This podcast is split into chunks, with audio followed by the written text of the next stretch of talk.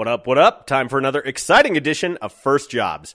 Coming up Wednesday, September 25th, I've got Kevin Batstone and Arthur Raw. They created the Discussion Combustion podcast. It's a fantastic conversation with a couple of new podcast entrepreneurs out there, and I'm happy to highlight their work. That's coming up this Wednesday, September 25th, available on iTunes, Stitcher, a billion other podcatchers, and the John of All Trades homepage. But first, I've got one of those gentlemen here on this edition of First Jobs, and I ask him this question. Hey, Kevin Batstone, what was your first job? Well, it was back in a small town, 2004, Wolfeboro, New Hampshire, at a small little mom and pop grocery store. Okay. Wow. Grocery industry starting right away. Started young, man. That's that's really been where all my work experience came from. Was being in grocery stores, bagging groceries, stocking shelves, unloading trucks. I've done it all in the grocery store. Okay. What? Uh, so what were you doing there?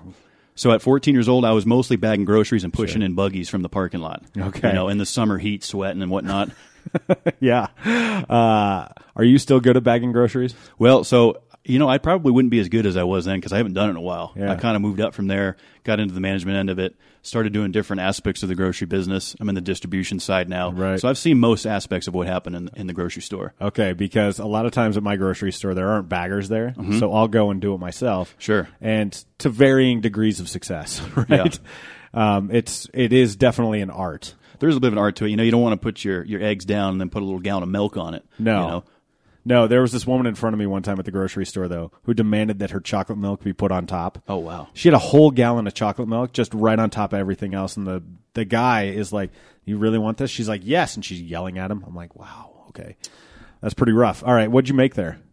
Uh, back when I first started, Yeah. I got hired on at uh, $5.75 an hour at age 14. Righteous bucks. Oh, man, I, I was reeling in the dough, you know. I had enough to go see a movie on a Friday night, maybe buy a little candy. yeah, is that is that what it was going towards? Like pocket money? That kind Yeah, pretty much. You know, like I said, I started working young at 14, so you know, my folks kind of made me, you know, learn a budget young, give them 25 bucks a week, whatever. Nice. Was it good? I mean, obviously you're still in the grocery business today. I but- mean, you know, I think it was just one of those things. Like it was all I ever knew, you know, and I just kept moving up from there. And that's when I moved to Colorado. You know, I took that grocery experience, got into the distribution side now. So, I mean, I, I don't, I don't have any regrets with it. I've learned a lot in the grocery business. I've learned a lot about people in the grocery business. I'll tell you that. I watch people push these buggies around and bring their children in. I'm telling you what, you go to the grocery store, you will learn a lot about people. you will see humanity in almost its purest form. Right? Yeah, you will see the best and the worst in a lot of people.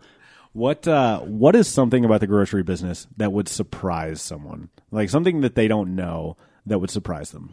Uh, probably a lot of the behind the scenes stuff as far as how the product comes in, how much out of date product is actually sitting on your shelves at your local grocery store right now. Massive amount of expired product. Wow. And that's one of the areas that we have to capitalize on is eliminating shrink and expired product. But that, that's probably a mind blower, I think. How many individual products in a grocery store? Depends on the store, um, you know, from Right. a marketplace to your small mom and pop. But typically, it's anywhere from ten thousand to seventy five thousand different SKUs. Jeez, Yeah, that is a lot of SKUs, man. it's a lot. It's a lot to keep track of. Wow. All right. Well, Kevin Batstone, working at 14 years old, bagging groceries, still in the grocery business today, making what was it, 5.75 an hour? That's right. Back then, All right. Fantastic. Well, thanks for sharing, partner. absolutely. Thanks, John. Do your best to avoid those expired products on your grocery shelves and then come back here Wednesday, September 25th for episode 226 of the John of All Trades podcast with Kevin Batstone and Arthur Raw, the two creators of the Discussion Combustion podcast. That's available on iTunes, Stitcher, a billion other podcatchers, and the John of All Trades homepage. That's J O N of all trades.us. Thanks for listening to this edition of First Jobs. We'll see you Wednesday.